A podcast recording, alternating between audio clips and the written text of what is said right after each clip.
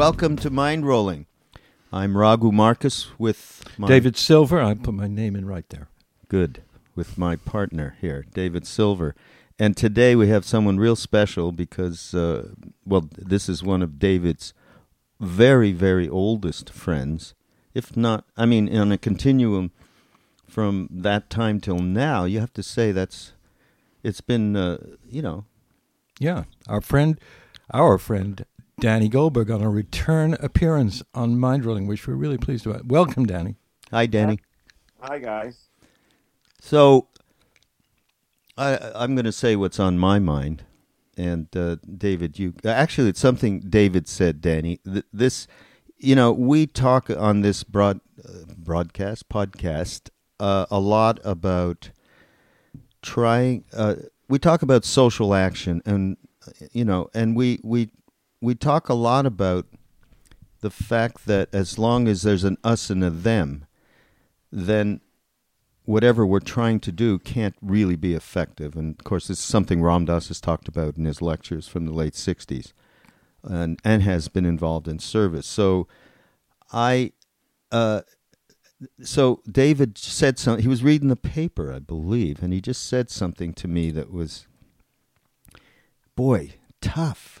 So that guy who went and said, uh, what to Obama, and who was he?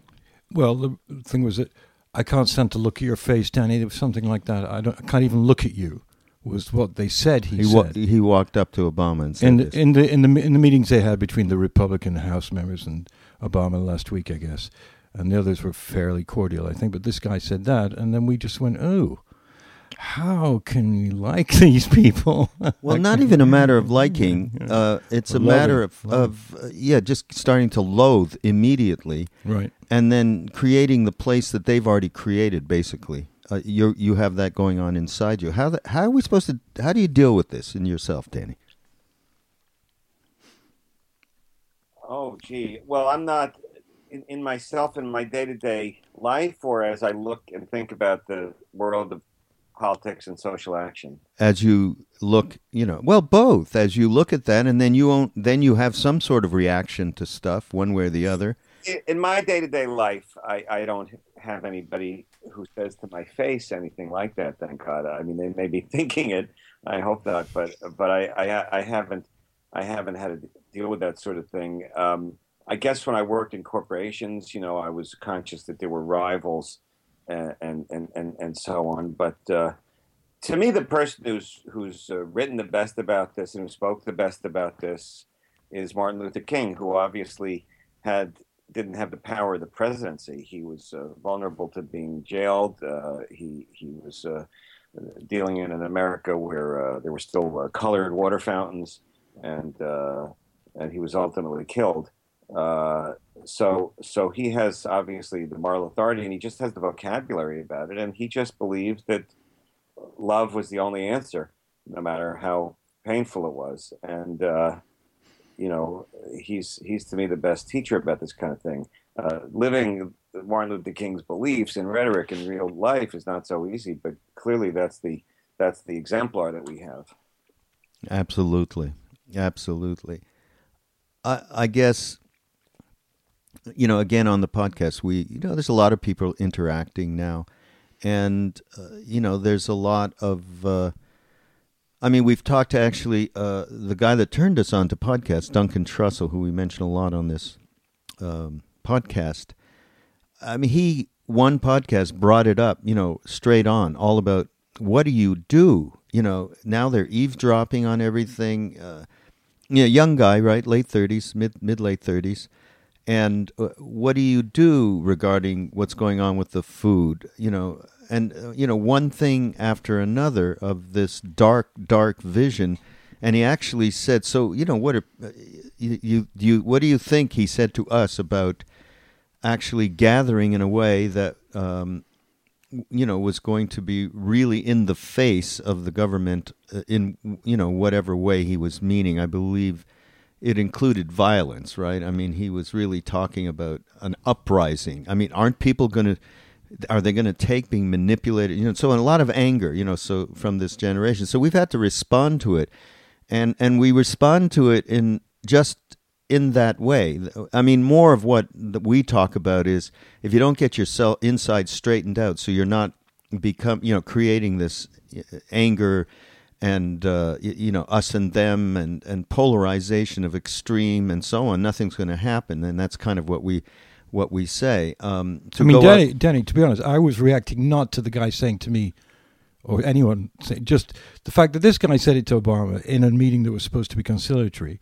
My reaction when I was reading the Times this morning, when, or not this morning, a few days ago, was one of you know appalled. I was just appalled and and and bummed by the fact that anyone would do this in that context. And I think it's important yeah. for people who are listening who don't follow like the political media. You know, David and I are both kind of uh, addicts of political media and talk talk uh, cable talk and all that stuff.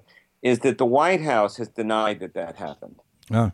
That that um, that Harry Reid told some senators that that happened, and then um, the senator from uh, Illinois, Dick Durbin, then said it to a reporter, and the White House immediately denied it and said no such thing ever happened.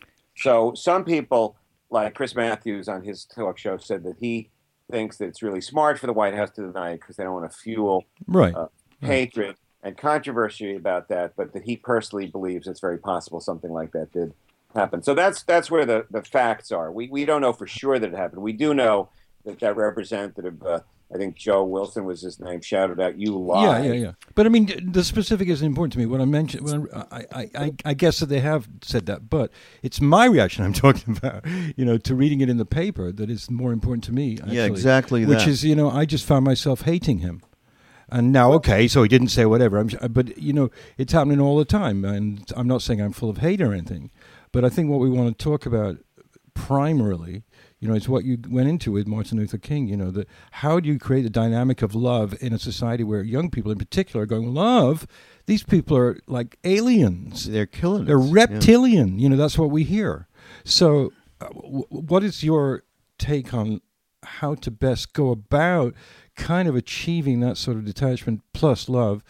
uh, to overcome this raging response to a very you know weird society?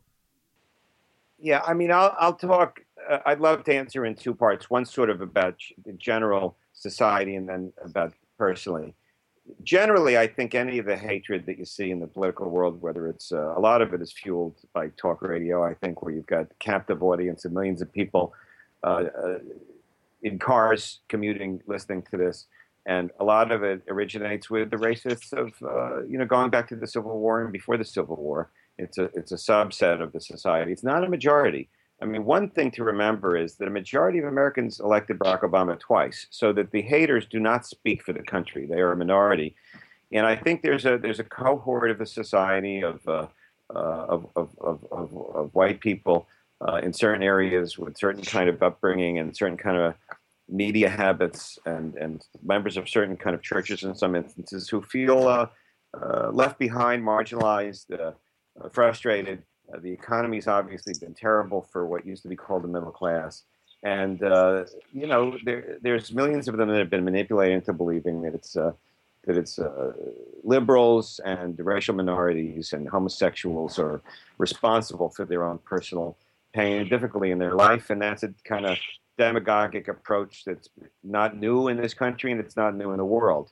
It's been as long as we've been alive that that's been out there, and uh, it's actually demonstrable that it's somewhat less powerful today than it was when we were when we were younger. But it's still incredibly painful to see uh, hatred having influence uh, in uh, in in, uh, in progress for the country and just the poison and divisiveness that it, that it can that it can spread and and racism is definitely part of it although i don't think that that's that's the whole the whole thing in terms of personally dealing with with with negativity and anger i mean i've had a problem with my temper as long as i can remember. And um, the only thing that i've learned over the years is how terrible i feel when i lose my temper. That that I, I, I over the years and decades i've gotten more sensitive to almost it's like feeling toxins and a sense of of real uh, almost uh, physical illness and certainly sadness and self-recrimination, sometimes self-hatred if I if I lose my temper. So I've just tried to install in my mind as many different uh, uh, reminders not to do it as I can. And you know the, the, what what everybody says, which is easy to uh, to say and hard to do, is is to take a deep breath, and to take a few deep breaths. You know, resets and gives you a wider perspective and makes it for me less likely that I'm going to uh, lose my temper and, and let the toxins flow. It doesn't always work because a lot of times I'm so agitated I'll forget to take the breaths, but it, it does work if one can remember. And it's one of those things, if you do it more often and you keep you reminding yourself a zillion times uh, uh, as years go by, I think you can reduce the amount of, uh, uh, of negativity because it just doesn't work. It doesn't make things better, it always makes things worse. I, if anger made things better, you know, I would be all for it. And there is, I think, such a thing as righteous anger, where you've just absolutely got to express vociferously and powerfully your objection to injustice or someone hurting you or somebody that you love. That's different from the kind of uh, ego anger that just makes you feel horrible and that always adds to terrible results. You know, so it's not. It's again easy to say, hard to do, but the old cliche of taking some deep breaths and trying to observe yourself before reacting to have any is, is like you know is, is the only thing I could come up with to reduce the likelihood of uh, negative uh, outbursts. Yeah, in the moment, of course, that's absolutely the only thing you can do is is just to have some method to back off and get into an awareness of what's going on at the very least. But then even when that passes and you're just sort of in conversation, you know, I'm talking to you, you know, and we've talked before and I've asked you this that or the other being that you're much more in the know about what's really going on or what's going on. Um, so I can remember just my whole attitude around the right or you know if not specific people. We could talk about Ted Cruz or something right? And just you know what he did and and the wrongness of it I feel that you know uh, so I'm not hot in the moment. I'm not, I don't have a lot of anger in the moment but deep seated inside me there there is complete op- uh, polarization. So it's hard to even think with that kind of circumstance you know uh, I'm I'm I'm able to to that's a huge transformation to make a huge jump. And let me give you a little story about this. This is uh, even a little hard to admit uh, in a funny way. Uh, I went to India. Uh, Krishna Das, many of you all know Krishna Das out there. If anybody doesn't, send me a email and I'm going to send you a track. I do this. Lots of people come, by the way, Yeah, and say, "Could you please send me a, a KD song?" Anyhow, he and I went to India maybe four or five weeks after 9/11. I don't remember. We must have, of course, we had it planned and so on and so forth. So off we went. And I remember being completely paranoid getting on the plane. Both of us, we were looking around. You see any, uh, you know, and completely typecasting, you know, whoever it is, uh, whoever it was that we were uh, supposedly in fear of. Um, and anyhow, we got to India, and you know, once you get to India, the whole your whole world turns upside down. We actually started feeling like way better, you know, distant from that horror. And we went up to where we usually go, uh, and we we stay in this ashram in the foothills of the Himalayas and do a retreat kind of thing. And nearby is a town with many of uh, our our closest Indian family. That Maharaji Neem Karoli Baba, who you know of from Ram Dass's book, he he gave us this family when we went to India, and they took us in. And whenever I go there, it's like going home. Literally, I can't tell you how close these people are. We are to them. And one of them, who was actually the uh, the head of the family at this point, because he's the oldest member, it's a pretty large family, and and other friends of ours, we were sitting around, and he said, "What do you?" Boy, 9/11, you know, and just started talking, and yeah, it's terrible, and and so on. And then there was, you know, we were all just, it was just that heavy moment when you share that with people you haven't seen since, you know, 9 11. And then there was just silence. And then suddenly he said, they ought to kill them all. I, Krishna Das and I, we just about floored. I mean, we, I mean, it was so It was so matter of fact of deep seat. I mean, these people have the you know longest deep seated, you know, horror going on. You know, forget what we have going here. This is this is baby shit next to what you know, and and so obviously Hindus and Muslims in India obviously created you know the, horrible tension between Pakistan and India, right? I mean, Uh, that's yeah, and within India, I have been caught in riots between Hindus and Muslims one Yeah. major time. So, uh, but the point more is that it, you know, that's how deep seated it is with these people. I mean, they can't get, you know, as as enlightening as enlightened you would think they might have gotten, or certainly advanced, uh, sitting around a saint like this for how many years? I mean, these people were with him for 30, 40, 50 years. So it's like that old story uh, that's uh, it's in the Indian Vedas or somewhere, but it's always told. It's like a great, great sage, a rishi, who has been in the forest meditating for thousands of years or some crazy thing.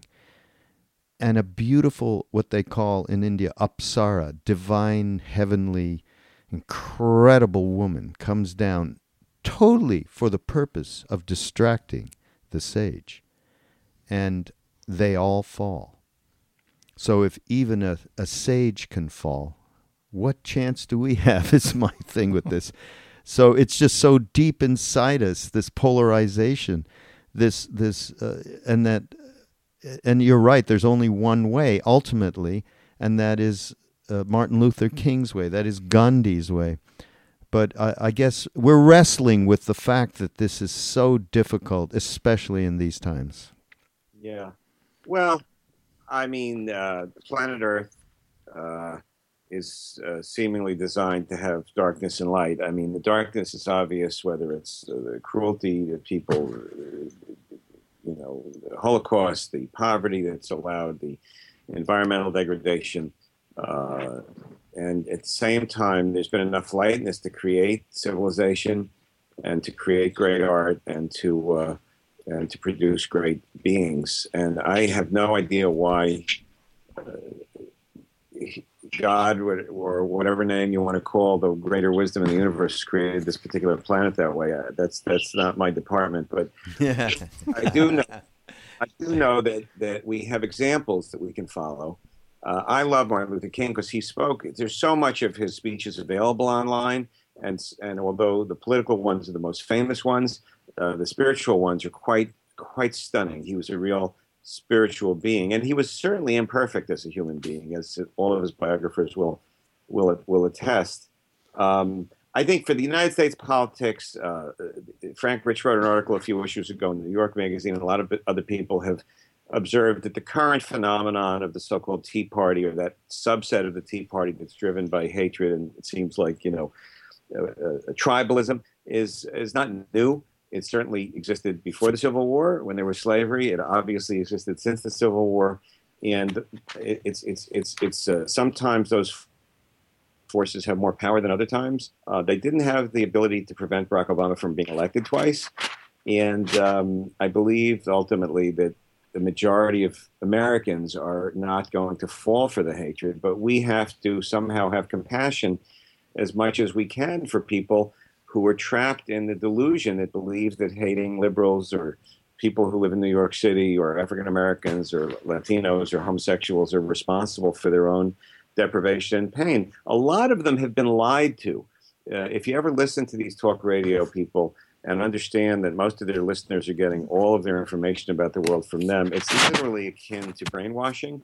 And to the extent that we can ever communicate with people, I think a lot of them are can be changed. Not all of them, but you know, if I, I always say that if I believed that Saddam Hussein had attacked us on 9/11, I probably would have been for the war against Iraq. Uh, if I believed that global warming was a hoax invented by liberal academicians and politicians and other people that want to make money, I guess I'd be against the environmental regulations. I mean, so so a lot of people have just been lied to, brainwashed, ignorant, and those people ultimately can be reached and educated and learn. And we've seen the change in public opinion on things like race and sexual orientation and the rights of women. It's not perfect, but it's gotten better. So I think we just have to try to keep going back to our deepest beliefs and live moment to moment and love as much as we can at the same time holding firm on our on our beliefs if someone is in, in, encroaching on them. I, I, don't know that there's. I mean, I think all the answers are the same old answers, and um, that's that's where we have to just keep keep trying to remember. And uh, none of us get it right all the time, but that's that's still that doesn't mean that there's not clear examples of how to do it. Mm. I mean, think of Nelson Mandela. I mean, this guy was in just terrible jail doing hard labor for 27 years in a, in, in a brutal apartheid system that's far worse than what we have in most of the United States, although I guess some of the prisons are as bad for some of the people in them. And he comes out, and you, you watch that movie Invictus, where he wants to make sure that this African American community, which is the majority, supports the uh, the rugby team, which was the hero of all the white racists, because he wanted to send a message that that that that they weren't. Uh, that there was one society in one country. It's it's it's it's it's a corny movie, but it's really uh, mm. it's really an example of overcoming hatred with love. And Mandela's legacy is that. I mean, you know, uh, so there are some of these people that have done it, and uh, our job is to try to remember to be as much like them as we can in the real moment, and and at the same time, not to hate ourselves when we when we fail, because self hatred, or as my spiritual teacher Hilda Charlton would say, unworthiness is useless. Mm. All right. So you, what you're saying, Danny, is that we recognize in ourselves that we can see these things where we can't overcome but we shouldn't continue the self uh, hatred because it doesn't do any good. In other words, let yourself give yourself a break. Notice it, observe it, but don't use it against yourself eternally. You know? I mean, to me, like Raghu said, oh, if even a rishi could fall, then what hope is there for us? I think you could look at it differently. That if even a rishi could fall, then I shouldn't hate myself for falling. Right. And therefore, the job after you fall is to get up and to try to reboot and reconnect with with your highest self. And over the course of a lifetime, you hope you, you have a good enough batting average that when you look back on your life, you give yourself a pat on the back. But you know, if rishis fall, then we can't hate ourselves for falling. But at the same time, you, you get up as soon as you can. And, and in terms of, uh, you know, uh, the political realm, um, the, the thing that I'm always trying to watch in myself is uh, knee-jerk uh, sentences, knee-jerk reactions that just that I've said hundreds of times before, and that like a typical liberal would say, because if it's too much of a formula, if it's too much of a reflex as opposed to a loving, thoughtful thing, it's not going to actually do any good, except sort of, uh, you know, in terms of reinforcing and bonding among like-minded people. So, mm. you know, sometimes, you know, Michael Moore was accused once of saying, gee, your movies just preach to the choir. And he said, you know, sometimes you got to remind the choir what to sing. And I believe it's hmm. true. So I don't think, I think there's a place for those of us who, for want of a better word, are on the left or so called progressive or whatever to reinforce each other. But ultimately, the more compassion and love we can shine out, the more hearts are likely to be touched. Clearly, the gay rights movement is an incredible example of people who, by just coming out and expressing their humanity, changed the hearts of the majority of the country. Mm. And when you think about really what it was like to be gay just 50 years ago, it's mind boggling hmm. uh, how, how society has been able to open up their, their hearts in most parts of this world in a way that just wasn't the case when we were, we were born. So there are some examples of love overcoming. Uh, but that doesn't mean you, you don't have to also be firm in opposing injustice. And again, King is one of the great examples, but you know there are others. Well, thanks because God, I was, uh, you know, I, I get into a very uh, cynical place, and you're absolutely right, Danny. You're bringing in a perspective over history, which I think is a good way for people to uh, people like me who do sometimes, you know, knee jerk react to this stuff. Uh, it, I think the perspective is a is part of a breath that um, you know this has this is not anything new, and and the story I told about my Indian family friends who reacted in in this you know, I mean beyond. Uh, hateful way. I mean, it was just a. They couldn't even stop themselves. Um, but that there is a way to understand this and, and bring a breath to it by having a, a bigger perspective, and a, you know that's uh, very real what you what you said. And we uh, we do have enough great examples to live up to it. So. Um, uh, we, we have to uh, we have to do our little commer- we have to do commercials um, for mind rolling podcast. Can I can I do a little bit of a commercial for it? Oh, please do. We've been having all our guests do this Oh, because yeah. we are really lame, and this that's is Danny Goldberg, you're about to hear from Raghu and David about the need to support uh, mind rolling because uh, without money they can't keep doing this. And uh, you know we're very blessed, those of us who listen to this, because we don't have to pay the way we pay for a movie. But it's uh, it's not going to exist if we don't pay something. And there are all these different ways that they'll tell you about to pay. But I urge you to include that in your deliberations about this. Is the need to keep it going and thriving. thank you. Perfect. Great. Well, just- Lovely. just, give you the details quickly. Amazon. Well, wait. Let me say one thing. You give the details, but I have to say um, one other thing. You know, some of you may have heard the other episode we did with Danny, and and we, you know, we really talked about uh, the work that he's done and you know his career and so on. And we've mentioned nothing, but at le- the very least, before you give this uh, commercial, because this will have something to do Oh, with it, I mean- is the fact that uh, Danny has been in the music business for a very, very long time in all sorts of different executive positions, and we actually were were partners uh, on, in a couple of different times, uh, and that's a loosely configured word, uh, basically. Yeah, I mean, the, th- the thing about it is that only is like a part of Danny because, I mean, yeah, head of Atlantic, head of Warner Brothers Records, head of many major league.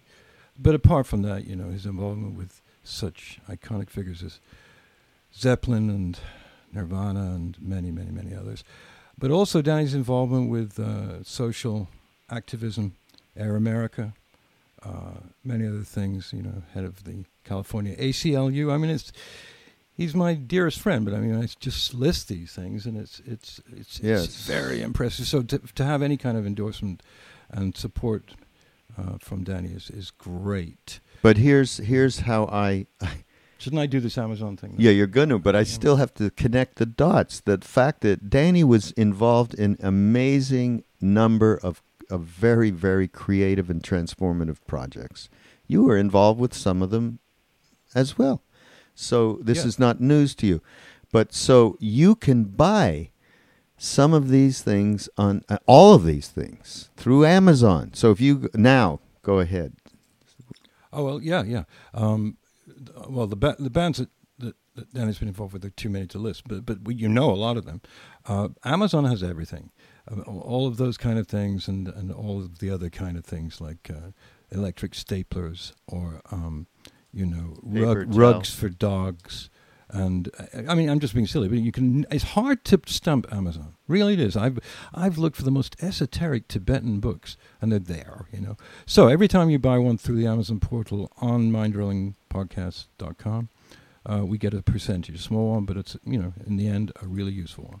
So That's a great way, it's really. the best way. That's the best way out of everything. I mean, we love donations. We and you certainly buy a T-shirt or a mug. Danny did, yeah. and uh, and and then we have uh, also Audible.com where you can buy uh, in, you can get a uh, a membership and get wonderful downloads of God knows you know so many different books. And you know, for us, we recommend you know like what Duncan was recommending Pema Chodron, who is a fantastic uh, teacher, A Buddhist teacher. 136 hour uh, course from Yeah. Pema Chodron on audible.com with her doing it, you know. So, and that free month gives you a lot. We get checks from Amazon and audible.com every month. They're reliable, they really do it, and it really helps us, and it doesn't cost you any extra from what you would be spending in the first place. Okay, let's get back to the program.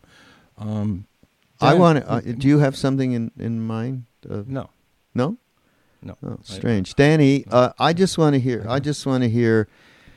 Just give us a couple of anecdotes from uh, from the old days when the music business wasn't as say tough as it is right now uh, to even get going. You know where you know you you got going with a band that wasn't known and. And you know, is which one out there is one that you can tell us some interesting stories about? Oh goodness, I uh, I, I um, don't totally understand the question. You, you, you want me to talk about an artist that I work with? Yeah, yeah. Somebody you brought up in, in the days when they were a nothing, and you work with them and and brought them from a nothing to a something, and just that. I know it's a fun, transformative process when when something like that happens. Yeah. Well, I um. The, the, the main uh, there's been a few big changes and the most prominent change is the decline of, of records. And you know, there used to be thousands of record stores. Where now there are only dozens, and there used to be uh, uh, an amount of money that records could make that could justify thousands of more jobs at record companies than exist today. And that's that's the big change that's gotten the most attention in the digital age. But the other other aspects of the media also have changed a lot in the in the, in the wake of, of technological changes. Uh, one of which is is radio, where where uh, Raghu, obviously you, I think, uh, also worked years ago. Yeah. There were uh, uh FM rock radio stations starting in '67, and that thrived certainly into the early '90s, where artists who didn't necessarily have pop hits that would appeal to 10, 11, or 12 or 13 year olds could still reach a mass audience music lovers who who wanted to uh, who, who, were fans, and it produced a, a kind of success of artists uh, that are harder to develop uh, today. Uh, Zeppelin, who I worked with, uh, never really had so-called pop or top forty radio, to give an example, and a lot of the major uh, major people in the Rock and Roll Hall of Fame. Uh, reach their audience through the sort of world of FM radio, and and that was a world where you just had more variety and and and so on. Um, uh, and sometimes things would do well there and then become, uh, you know, pop records. The successes that I had that that that, that I was involved with uh, that come to mind were were both situations though where where I just was lucky enough to be involved with artists who did a song that was like a magic song. And it's hard to really explain to anybody, including artists themselves, why some songs are so much more popular than others and why uh, you know back in the day uh, you'd play a song by one artist and you know three people would call up to listen to it and you'd play another one and 50 people would call up. And why somebody puts something on the internet today and it gets uh, you know 20,000 views on YouTube and something else gets 20 million. But but one of the things is that there's an element of it that's not driven by marketing that's driven by just the magic of certain combinations of music rhythm vocals and, and lyrics. And, and I had a couple of them in my life, uh, you know, and then the job is to just try to help, uh, uh help uh, image and, you know, can, can, you know, manage the business of, of these things. One of them was when I worked for Led Zeppelin, the first artist that they signed was Bad Company, which was uh, consisted of uh, Paul Rodgers, who'd been in the band Free, and Mick Ralphs, who'd been in the Hoople, and the drummer Simon Kirke also had been in in Free, and Boz Burrell had been in, been in King Crimson. So, but it wasn't exactly a super group because none of those groups that they came from were superstars. They were mid-level, talented British rock bands. And uh, you know, the first song uh, uh, that was released to the public was "Can't Get Enough of Your Love," and it was one of those things where it just uh, exploded immediately. And people would say, "Oh yeah, well they were on Led Zeppelin's label, so that was the." Um, type of influence that caused that success. But but you know, uh, uh, six months earlier, uh, the same group of people with all the same influence uh, Zeppelin and all of the business people that were affiliated with them at Atlantic Records and so on and so forth had put out Maggie Bell's first record. And probably most people listening to this never heard of Maggie Bell, although I know David has. She was, was great. Yeah. Scottish I never heard of her. She was so Scottish great. Singer that sounded a little bit like Janis Joplin and, and uh, got tremendous promotion. And Jerry Wexler produced it, who was Aretha Franklin's producer. And she did the best tours and played all the Fillmore and all these, everything you could want. Got got on the radio stations that I'm talking about, uh, and uh, nobody bought it. You know, it got incredible press. I did, you know, I was involved. You know, the Time, Newsweek, the New York Times, and you know, didn't it just the public heard it, didn't respond. Same team puts out Bad Company. It, they actually got slightly less press because they were a little more, less of an angle than, Maggie Bell, and it just exploded within within weeks and, uh, you know, I immediately was treated by people in the business as being this great executive, and I had broken Bad Company. But, you know, a lot of it is really being uh, patient. You got to know all the mechanics of the business. in those days, we did have FM radio, so you could introduce artists that just are much harder to introduce today to a mass audience. Later on, there was MTV, which would always have slots for unorthodox non-pop artists. Today, it's it takes a longer time, although uh, there are definitely artists that, that are unconventional and not pop who are able to develop through uh, alternative media, through the internet, and through independent labels. Uh, you know, a band like Arcade Fire is a massive superstar. They're on a tiny little label. They've never had a pop record. They sell out nights at Madison Square Garden. So, you know, the main lesson I got from working over the decades with artists was try to get involved with the right artists because all of the other things that people like me learn how to do, which is to get people articles in the newspaper, to get it in blogs today, to to do the social networking in the optimum way, to to to uh, to um, get people on tours, to try to attract investment from labels and other entities uh, are secondary. They're vital, and it's a skill set that you need to have if you're going to get anybody to work with you. But the real thing is, there is some weird magical connection between certain music and the public, and uh, uh, my experience has been just to try to to try to be patient enough to to to find those things or to work with artists who eventually you know find the right song. I, I know that's not very um, uh, consistent with the idea of romanticizing the process of marketing and promotion and management and being a label executive. But you know, I called my book "Bumping into Geniuses" for a reason. It's because that's really how I perceive whatever success I had was to be able to work with people that had genius about connecting with the public and then and then my job is to try to maximize that and to manage the business part of it. But to actually create that bond and connection nobody can do that. There are records on the radio all the time that don't sell and there are underdogs that nobody liked that somehow do eventually sell because of that uh, mm. weird special connection of one out of 10,000 songs and it's frustrating people write 30 songs and my songs are just as good as anything that Kings of Leon has done well you know, even Kings of Leon on their latest record didn't have a song that was as big as their earlier songs. You know, it's just one of those things that it's still a mystery and may it always be so.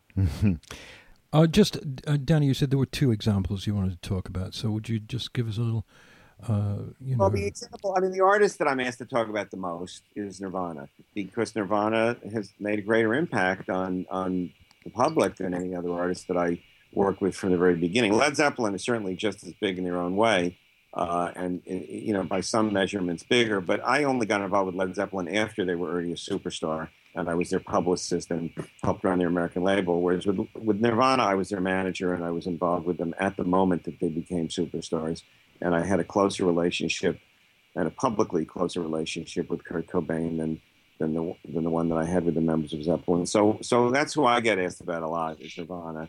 I just did an interview yesterday with some National Geographic TV show that's doing something about the 90s. And um, uh, the success of Nirvana is certainly a perfect example of the primacy of the artist and the music over all of the process. Uh, again, there was a team of people, Geffen Records uh, as the label, with Gary Gersh as the A&R person, and uh, John Silva and I as managers, uh, and um, uh, who, who were involved with Sonic Youth uh, who was uh, critically acclaimed and incredibly talented group that would sell about 100,000 records and uh, 1,000 tickets just about anywhere, and who were very influential on other artists.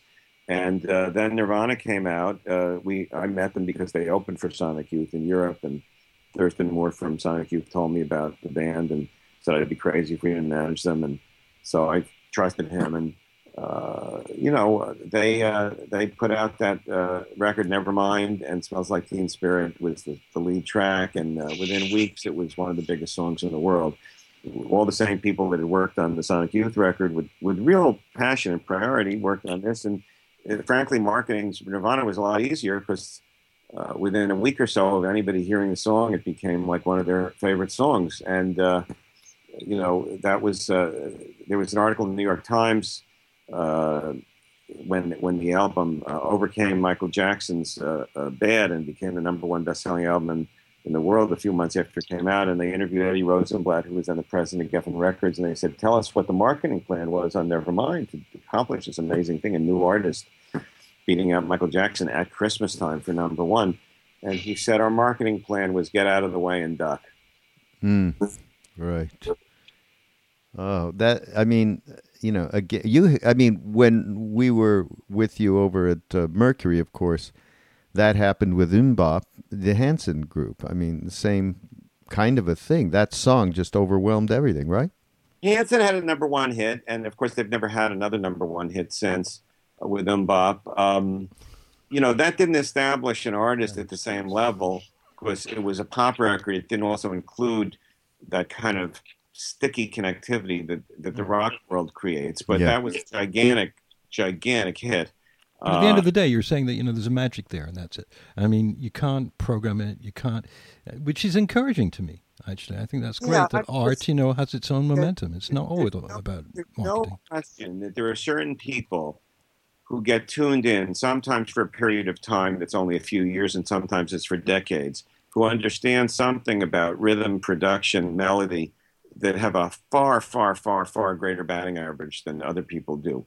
And uh, you look at somebody like Nile Rodgers, who created the band Chic and who produced some of Bowie's big records, and then 25 years later produces and co-writes the Daft, the big Daft Punk record that's one of the biggest records. I'm very happy about this, Danny, because as you know, I have a family member who's involved in this phenomenon. So. I, I What? do. But so so so you know the the there there are people that are much more talented at identifying hits, at producing hits, and at writing hits than other people. It's it's it's it's like any other kind of a talent, whether it's an artist or a political speaker or a, a novelist or you know a business person. It, there is there there are people that are that are that are very very talented at creating mass culture. But even those people uh, are wrong a lot of the time. And then there are other people that, that, that don't do it for most of their life, but do it once or twice. So there is the fact that there's a mystery in it doesn't mean that there's not a craftsmanship and a skill set associated with it. It's it's just it, it's just that that craftsmanship and talent and skill set doesn't uh, 100% work. It's it's about like batting average. You know, it's like saying with a baseball player, someone bets 400 you know they're going to be the best hitter in 60 years, but that still means six out of 10 times they didn't get a hit. All right, wait a minute now, David. What? I, I that flew by me. What what's going on with Daft Punk? Well, I told you in the car, Fran DeFeo is working with Nile. Oh, all right. So this is David's uh, sister-in-law, and yeah. uh, who's been an amazing uh, publicist for Sony forever. And so, oh, so that's the family. and she loves working. Yeah, that's why I, I said it. it. But I mean, uh, to get to the thing about it, Danny. I mean, there you, you know, perfect example. Because well, a lot of people who tune into this podcast, Danny, are, are musicians. Find that from the feedback we get. You know, um, we even get music too, and uh, I, I really like it when, uh, particularly you actually, uh, who is a master publicist and, and executive and designer of the music business, to say that ultimately, you know, it is really not all about this sort of thing that people think about being manipulated by the media. That, that things that don't make it don't make it for reasons that are beyond our ken, and the other way around too. I think is Yeah, maybe, I mean, don't listen. th- It's it's it's a strange combination of these things. I mean, obviously, uh, people that were on American Idol had amazing exposure, and the likelihood of them having a career was far greater than people that weren't on American Idol. Uh, and uh, people that uh, you know, Phoenix got to be on Saturday Night Live very early because there were people at the show that really liked them, and that definitely helped Phoenix accelerate their their success. But but it's it's uh, at the core of it is people have to like it themselves. The public has to like it themselves. Yeah, we want to congratulate you, Dan- Danny, on the Hives being in that great Jay Z film, which I personally love, called Made in America, and it's uh, it's not just a concert film; it's a documentary. And uh, Danny is involved with the Hives, manages the Hives, and they were on the show and and uh, very loved by this. Uh, you know, Yeah, they're a Swedish. They're a Swedish rock band. They're an incredible live band, and they uh, they have a lot of fans in the hip hop world. Even though their music is rock and roll and really influenced more by the Ramones than anybody else, but they there's something about them that's crossed some boundaries. They're bigger in Europe than here, but they're very, very a lot of fun. Really good band. Uh, uh, you know, a little different. I, I don't think they evoke some of the deep spiritual feelings that Krishna Das does, but they, they sure make you want to dance. Krishna Das. Krishna Das is making a new record, by the way, Danny. As we Okay. speak, he's been uh, sending uh, us uh, mixes and stuff, and uh, he's he's getting even better. The guy. Yeah, we were amazed. It's it, honestly, Danny, this new music which we just heard, and is so beautiful, and his voice is not at all. It's it's it's f- sort of finer and, and higher, and it'll- you know it's great. You, I know you love KD, so I'm Um, I'm one of I don't know, is it up to millions of people? Certainly in the hundreds of thousands around the world that are just what he does is in a whole other category than most music. It, it, it evokes very very powerful and beautiful, deep inner feelings. Uh, he's uh, he's got a gift, no question about it. And this leads us to uh, just I, just want to bring full circle this this little podcast, okay? Um, I mean, we've talked about a couple of different things here, you know, and uh, the thing that just rings out for me most and Danny, you sent me something sometime back. I'm going back to Martin Luther King Mm. because I don't know. I'm just, I'm just, I'm still resonating with that from from our conversation, the first part of the podcast, and I kind of want to go out with with him in mind. And I, you, I know you know some beautiful, um, just little quotes of his, and you know, just talk about him and some, you know, however which way loosely. Well, what I what I discovered some years ago, listening to an R and B radio station, were that a lot of his sermons are on tape, not just his political speeches. And the sermons where he was talking to, you know, mostly African American audience, uh, you know, uh, some of it in Atlanta, some of it in Alabama, um, as a man of God. And and there was a line in one of them that that is one of my favorite quotes, where he says, "Although we live in the colony of time." we owe our allegiance to the empire of eternity. And to me, that just says so much because, first of all, um, we do. We, he's acknowledging that we live in time, that we live in in where our bodies age, where where there's uh, there's there's physical manifestations connected to, to money and health and and climate and all sorts of other things. But but that that definition of who we are you know, our name, our address, our bank account, our PR, our job, our family definitions is not the sole definition of who we are. That there is this, what he calls the empire of eternity. Eternity is the transcendent reality that that that, that is beyond uh, the calendar years of one life, or what you know the Hindus would call one incarnation. And he says more than that that exists. He says we are allegiance to that. That that is our true self and uh, it's just such a great phrase. And coming from him, who had tremendous issues in the colony of time, he was fighting against the FBI.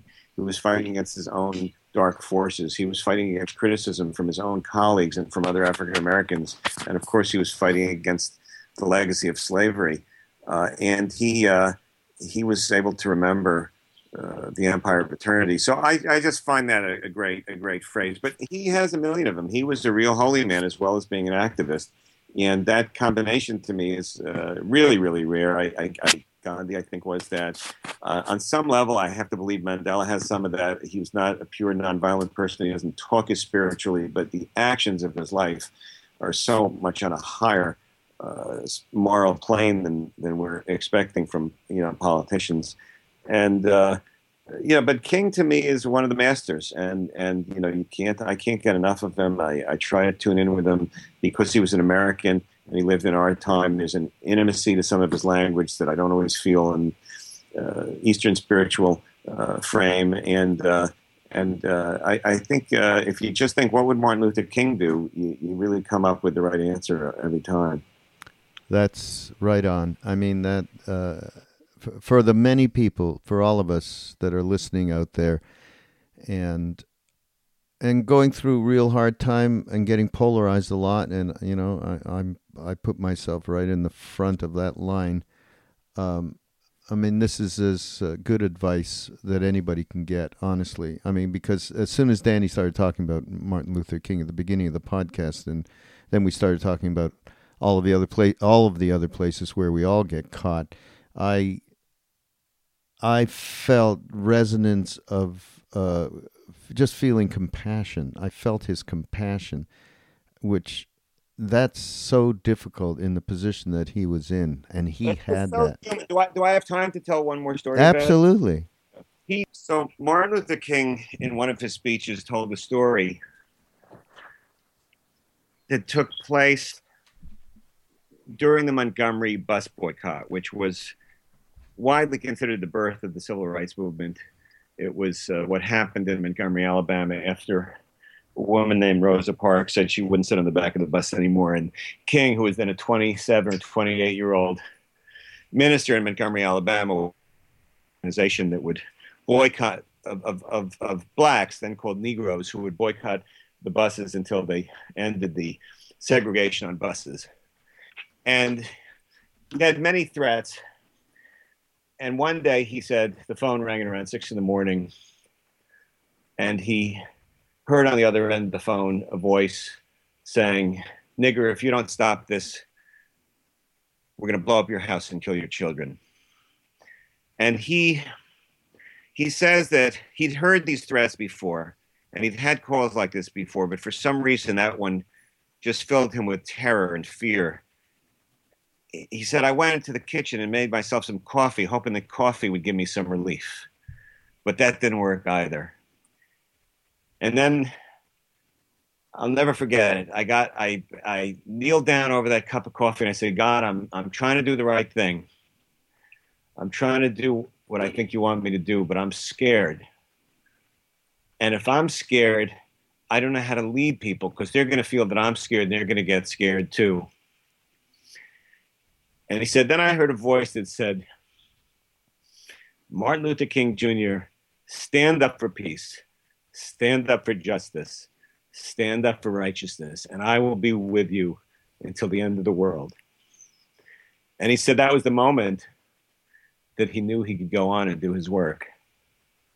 So again, if a rishi could be fall, if Martin Luther King can get so scared that he can't function, if those people need to tune into a higher power in order to reboot, to realign, to refocus, and to reserve, then the rest of us can't be down on ourselves if we need to do that from time to time as well. Mm. Beautiful, Danny. Yeah, yeah, Beautiful that's story. Amazing. I mean, wonderful, wonderful. So, Yeah. everybody, all of us out there listening, and I said it just before, uh, this is uh, all uh, valuable feedback feedback for all of us. And uh, it's kind of like, you know, we did, Danny, I think you know Sharon Salzberg, a great Buddhist med- I'm, meditation I'm, teacher. I'm, I'm familiar with her work. I've seen tapes of her lectures and read what she's written. Yes. Well, we have a, a web a podcast up, a webcast, a podcast up with her on mindrollingpodcast.com. You can go there and uh, stream or download, and or on iTunes. And she talked. Uh, we talked a lot with her around meditation, which was con- is conceptually the same thing that you're mentioning more than once uh, since we've been talking, and that is when you fall down, you pick yourself up and keep moving. And in in the case of meditation, as soon as you realize that you are completely lost, you go back to whatever that single point to your breath or whatever it is. So you learn. I mean, the practice is is is falling down and getting up, or getting lost and getting focused, whatever it may be. So I think that's a good, uh, a, a very good. Uh, basic way to keep some balance in our lives. So thank you uh, much much much love to you Danny. Really appreciate it.